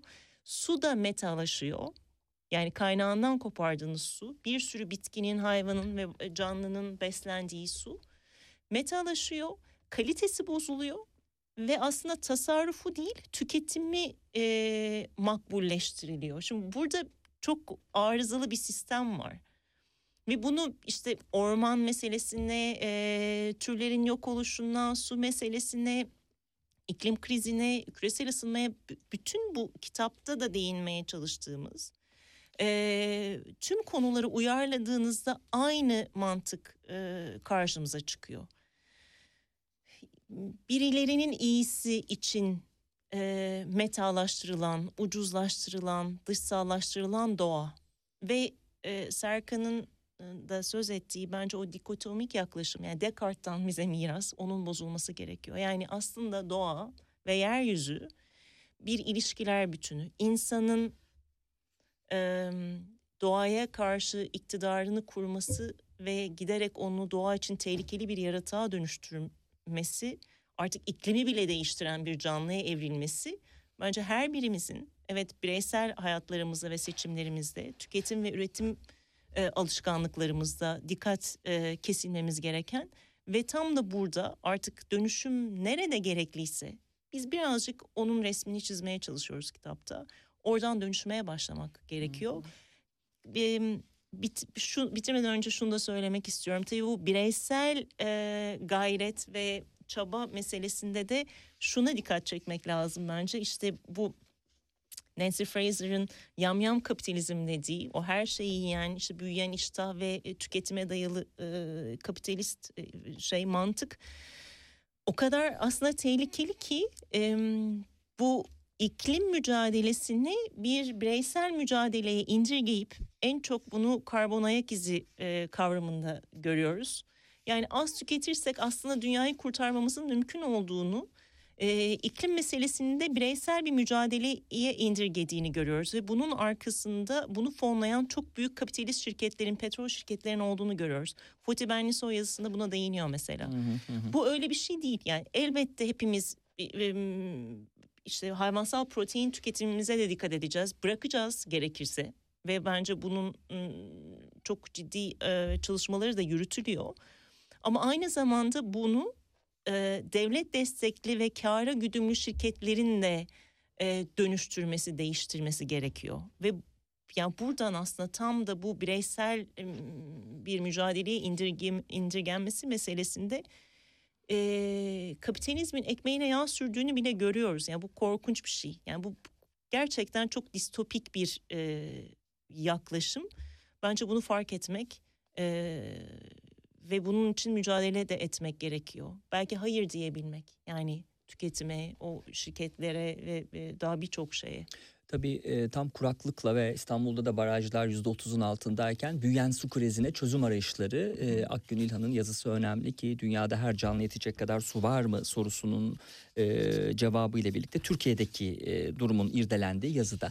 E, tabii bir şey yaparken e, devletler e, çok geniş projeksiyonlar çizmeleri gerekir. Belki çiziyorlardır, paylaşmıyorlardır halkla ama bir Kızıldeniz'in e, birleştirilmesi Akdeniz'le değil mi Hint e, okyanusundan gelen balon balıkları ile birlikte Ege ve e, hatta Karadeniz'de Marmara'daki balık türlerini tüketme e, sonucunu belki yaratacak önümüzdeki 50 yılda. Belki hiç balık olmayacak o balon balıklarının e, üremesiyle birlikte. E, işte Kızıldeniz'i birleştirildiği zaman belki hiç bu hesaplanmadı ya da hesaplandı buna rağmen göz yumuldu bilemiyoruz ama e, Kanal İstanbul'un da e, birkaç ay önceye kadar konuşulduğu bir gündemde kim bilir gelecekte hani bu tarz yıkımlar e, neyle e, karşı karşıya bırakacak e, çevreyi iklimi e, kocaman bir soru işareti. Kanal İstanbul bugün de konuşuluyormuş. Hı hı. Biraz önce Öyle mi? iki haberlere göre evet. E, er veya geç yapılacakmış. Hı hı. Ben pek zannetmiyorum ama neyse. Sadece onu belirtmek. İki, iki ay öncenin muhabbeti değil, bugün de tekrar gündeme geldi yani. Evet peki. Ee, şey bitmiyor yani kabus bitmeyecek. Zorbalığa bu arada biraz önce söylediğiniz şeyden bağımsız olarak söylüyorum tamamen. Yanlış anlaşılmayayım sevgili dinleyenler. Ee, Serkan Köybaşı'nın yazısından alıntı yapıyorum. Son alıntım bu. Zorbalığa son verebilmemiz için önce onu anlamamız gerekir. Bir alıntıydı bu. Bu anlama süreci iki aşamalıdır. Önce hukukun kurumsallaştırdığı adaletsizliğin teşhisi, e, ardındansa eski düzenin zorbalık olarak tanımlanması ve yasaklanması, hukukun ön yargıların en kötü biçimlerini ne kadar sık ve nasıl da kararlı şekilde kurduğunu ve devam ettirdiğini iyi hatırlıyoruz diye sürdürdüğü yazıda. Buradan son olarak size sözü bırakayım. Genel bir toparlama olsun birkaç dakika içerisinde ki e, bu kısmı bitirmiş olacağız. Tamam. Ee, yani söylemeye çalıştığım şey şu. Bütün hukuk düzenleri aslında bir eşitsizlik yaratır. Ee, çünkü hukuku kimin kurduğuna baktığımız zaman e, onların kendi adaletine yönelik bir hukuk sistemi, kurallar bütünü yarattıklarını görüyoruz. Yani işte bu e, Amerika'nın kurulması sırasında mesela kurucu babalar dediğimiz insanlar e, founding fathers denilen işte anayasayı yazdılar ve başına we the people işte e, bu bi- biz halkız ve şu haklara sahibiz tabii ki herkesin mutluluğu arama özgürlüğü arama hakkı vardır falan filan dediler ama aynı anda yüz binlerce köle vardı Amerika Birleşik Devletleri'nde o sırada. Yani we the people'a o biz halkız halk olarak bize o siyahları katmadılar. E, aynı şekilde yani e, bu bu insanların e, hak öznesi olmadıklarını düşündüler çünkü. E, bir adalet e, öngörüleri vardı. Bir adalet yani bir adalete yönelik olarak e, o hukuk sistemini kurdular. O anayasayı yaptılar ama beyazların adaletiydi o. Aynı şekilde çok uzun yıllar boyunca kadınların hakları mesela kabul edilmedi. Yani ne oy verme hakları, ne çalışma hakları, ne eğitim hakları hiçbir şeyleri kabul edildi. Hiçbir hakları kabul edilmedi. E, şimdi burada baktığımız zaman bu da bir erkek adaletine yönelik bir hukuk sistemiydi. Ee, işte bunları görmemiz gerekiyor. İşte siyahlar büyük hareketler, büyük sivil toplum kuruluşları kurarak işte e, Martin Luther King'ler e, işte milyonları toplayan mitingler yaparak e, işte bugün de hala devam eden şekilde işte siyah yaşamı önemlidir gibi hareketler.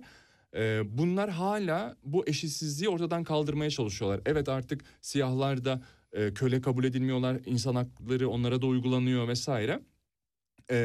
Kadınlar eşit kabul edildiler en azından anayasal seviyede çoğu ülkede. E, tabii Afganistan gibi bazı ülkelerde geriye gidişler de oldu. E, çünkü kadın hareketi güçlendi, feminizm akımı ortaya çıktı. E, bunların hepsi yani bu insan hakları hareketlerinin hepsi aslında hukuk sisteminin yarattığı eşitsizliği bize göstermeye çalışan hareketlerdir. E, bütün insan hakları, sivil toplum kuruluşlarının amacı belli bir adaletsizliği ortaya koymaktır. Ee, şimdi bugünkü e, hareketler, ekoloji hareketleri de ve hayvan hakları hareketleri de bunu söylüyorlar. Bizim şu andaki hukuk sistemimiz insanın hukuk sistemi. Yani insanın adaletine, insanın e, kendini üstün gördüğü, kendini ayrıcalıklı bir yere koyduğu bir adalete bizi götürmeye çalışıyor. Ama bunun kendisi aslında büyük bir adaletsizlik yaratıyor. Çünkü e, siz kendinizle aslında eşit görmeniz gereken şeyleri aşağıda görüyorsunuz. Aynı siyah, beyazların siyahları gördüğü, erkeklerin kadınları gördüğü gibi. İşte bunu ilk önce görmemiz lazım. Bu sistemin bir adaletsizlik yarattığını gördüğümüz zaman ancak bunu nasıl daha adaletli, daha eşitlikçi bir hukuk sistemine doğru evriltebiliriz? Neleri yapmamız, neleri yasaklamamız, neleri e, kabul etmemiz gerekir sorusu ortaya çıkabilir. Öncelikle bunun ifşa edilmesi gerekir. Hmm. Bugünkü hukuk sistemi e, ben makalede de söyledim ya da kitap bölümünde de söyledim. Türcü bir hukuk sistemidir. Bunun faşizmden ya da mizojiniden, erkek üstünlükçülüğünden hiçbir fark yok. İnsanın sırf insan olmasından kaynaklı, kaynaklı, kaynaklı bir şekilde üstün olduğunu kabul ediyoruz. Ama bilim bize şunu söylüyor, biraz önce Didem Hanım da söyledi, doğa böyle işlemiyor. Ee, ve biz de aslında Darwin'in işte evrim teorisini ortaya atmasından beri biliyoruz ki hayvanız. Ve diğer hayvanlardan sadece birisiyiz. Biz ayrıcalıklı değiliz doğanın gözünde. Biz kendi gözümüzde ayrıcalıklıyız sadece.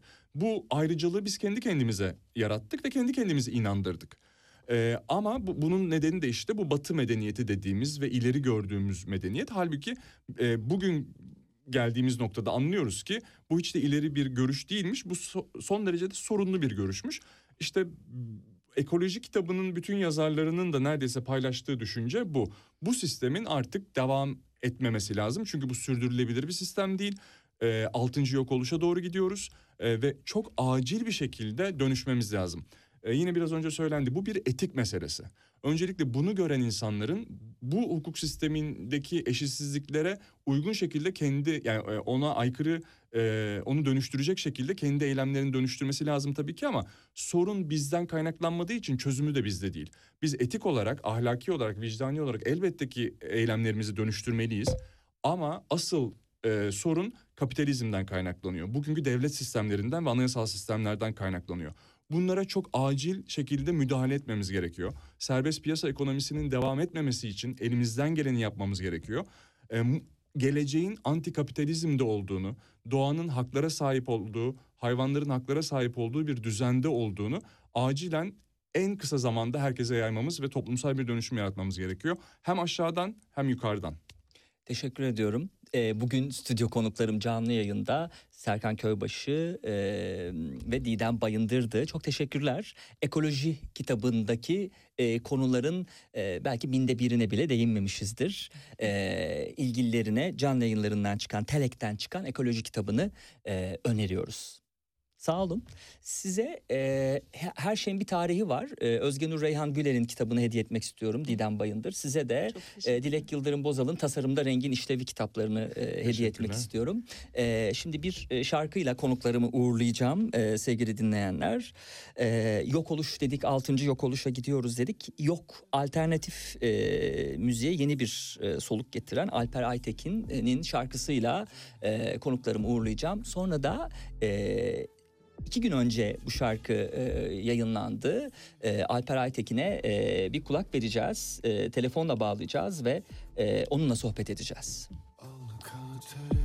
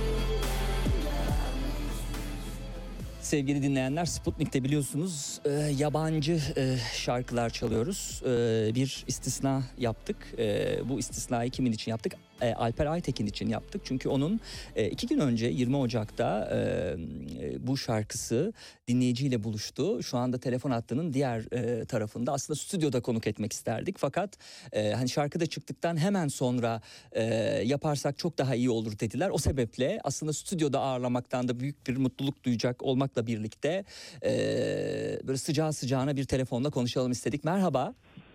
Merhabalar nasılsınız? Çok teşekkür ederim sağ olun. Ee, bugüne kadar birçok dizi, film ve e, oyuna yaptığınız müziklerle e, adınızı duyurmuştunuz ve katkı, katkıda bulunduğunuz eserlerle. Bu defa e, kendi yolculuğunuzdasınız, kendi hikayenizi anlatıyorsunuz. İlk single. e, hayırlı uğurlu olsun diyelim. Çok- çok Ee, teşekkür biraz bu single'dan bahsedelim isterseniz. Ee, bahsedelim tabii çok teşekkür ederim öncelikle. Valla e, çok uzun zamandır e, planladığım bir şeydi zaten. E, evet, dizi film müzikleri yapmak e, çok keyif aldığım bir şey. E, epey süredir de ya- yapıyorum. E, onun dışında tiyatro oyun müzikleri falan da yapıyorum. Ama hep bir amacım kendi şarkımı yapmaktı. Çok uzun zamandır da üstünde çalışıyordum. Kısmet bu zamana e, geldi. Bu zamanda çıkartabildim. Böyle bu şekilde ben de heyecanlıyım tabii yeni çıktı. Ha, doğru. Ee, tabii sevgili dinleyenler Alper Aytekin aslında 9 Eylül Üniversitesi Güzel Sanatlar Fakültesi Müzik Teknoloji bölümleri bölümünden mezun oldu. Ee, ve dediğim gibi bugüne kadar da birçok projede prodük- prodüktör ve besteci olarak da çalıştı. Ee, tabii üniversitede müzik teknolojileri bölümünden mezun olması e, sanıyorum bu müziğin e, farklı sounduyla da alakalı. Çünkü değil mi alternatif müzikte yeni bir soluk olarak e, nitelendiriliyor. E, yani eğitimini aldığınız e, bölümden sonraki e, bu e, uygulamada da e, müzik hayatınızda da geçirdiğiniz herhalde tecrübeler ve e, değil mi şey, e, bütün o e, birikimin bir sonucu aslında bu e, eser oluşmuş oldu. Evet evet kesinlikle. Yani şöyle tabii e, aldığım eğitimden kaynaklı sonrasında yaptığım meslekten de kaynaklı birçok e, prensibe, birçok müzik türüne e, ağırlık verdim ve onunla alakalı tabii ki de çok fazla çalışma yaptım. Tabii bu biraz da dezavantaj da olabilir insana çoğu zaman. Çünkü kendi parçanı yapacağın zaman tamam okey şimdi hangi türde bir şey yapacağız diye Hmm. bir soru işareti de bırakıyor tabii. Ama e, bir yandan işte orkestral öğelerde kullanmak, bir yandan rock soundlu bir şey hissettirmeye çalışmak, böyle bunların hepsini daha önceden pratik e, etmek ve daha önceden bu, tür, bu tarzlarda müzikler yapmış olmanın çok faydasını gördüm tabii ki de. E, onun için prodüktörlük yani prodüktörlük yapıyor olmam bu şarkıyı yaparkenki süreçte hem çok avantajlı bir şey oldu hem de biraz da beni zorladı açıkçası. Hmm. İkna, ikna etmek çok daha zor yani. Evet. E, tabii rock, rock müziğin e, bu agresifleşen e, tavrı diyor yine basın bülteninde e, senfonik düzenleme, düzenlemeli epik bir e, hale gelerek orijinal bir soundla sunulmuş oldu. E, tam olarak aslında bunu kastetmiştim ben biraz önce. Hani müzik Yani, teknolojileri evet. eğitiminden mezun olduğu için bütün bunları da kullandı. Hem e, üniversitedeki almış olduğu eğitimi hem e, uygulamada e, müzik sektörünün içinde e, olmasından dolayı. E, Şimdi kader kavramı e, aslında değil mi bu e, şarkıda karşımıza çıkıyor yokta. 2019 yılında yazmışsınız. 3 yıl sonra dinleyiciyle buluşmuş oldu. Bu 3 yıllık gecikmenin ya da ne diyelim 3 yıl sonra buluşmanın sebebi de kaderdir muhtemelen ya da nasıl yorumlarsınız? Yani aslında ya bu üç yıl e, belki de hatta sözlerine edebi kısmını halletmem muhtemelen dört yıl falan da olmuş olabilir. Hmm. Tam hatırlamıyorum. Ama yani sözleri e, ne yazmak açıkçası bir e, süreçti. Ama o süreç bittikten sonra beni en çok yoran şey, e, vakit harcadığım şey yayınlamaktan da ziyade parçanın e, türüne nasıl bir şey yansıtmam gerekiyor şarkının e, vokal melodisini, altyapısını nasıl bir şey yapmam gerektiğini bilemediğim için böyle. Aslında ben de e, yani dizi film müziği yapmak tamam güzel şeyler ama yani kendi müziğini yapmak, bir persona yaratmak, bir artist kimliği yaratmak bunların hepsini böyle beraberinde getirdiği için ben kendimi nasıl dile getirmek istiyorum e, sorusunu aramakla geçti aslında Hmm. yapmak gibi bir yerden değil. Ben bunu nasıl yansıtmak istiyorum karşı tarafa, insanlara hı. gibi bir süreçten dolayı e, biraz vakit aldı açıkçası hı. parçanın çıkması. Evet tabii yokta e, sosyal sınıfsal statü olarak farklı insan tiplerinin ortak çaresizliği olan kader kavramına ne tür bir bakış açısı var? E, değil mi? E, bunu da vurgulayalım son Yani- olarak isterseniz. E, olur teşekkürler. Yani şöyle aslında e, böyle çok kısaca bahsetmek gerekirse böyle insanın bir noktada elinden gelmeyen şeyler var. Siz ne kadar e, e, bir şeyler için çabalasanız da bazen gerçekten ne çaba e, ne dış etkenler e, bir noktada sizin e, varacağınız noktaya e, erişememenizi sağlayabiliyor. Ben de buna şu anda biraz daha kaderci bir bakış açısıyla dile getirmeye çalıştım. Bu şekilde aslında biraz e, hissi karmaşık bir şarkı benim için. Hmm. E, ben e, single'ın fotoğraflarını da gördüm. Çok havalı fotoğraflar var. Kim çekti fotoğrafları? Küvetteki fotoğrafa bayıldık. Çok teşekkürler. Çok teşekkürler. Valla evet klipte e, Hasan Sezgin e, Hmm. yönetmenimiz böyle bir ilginç bir çalışma yapmak istedik. İnsanların da biraz dikkatini çekiyor açıkçası. İlginç geliyor onlara da. Evet.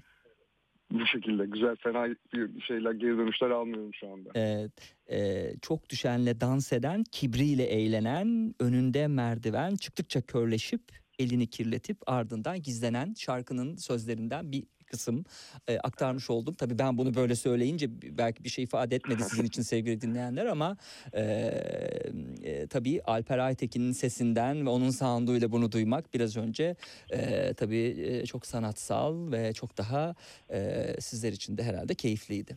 E, var mı son olarak söyleyeceğiniz bir şey? Yani yo- yok aslında. Ee, çok teşekkür ederim beni de konuk aldığınız için. Zevkle. Ee, e, umarım e, insanlar dinler. Evet. Keyifli bir şekilde keyif alırlar. Umarım anlatmak istediğimi yani şey hissettiğimi anlatmak istediğim şeyi özümseyebilirler. Bu şekilde. Evet.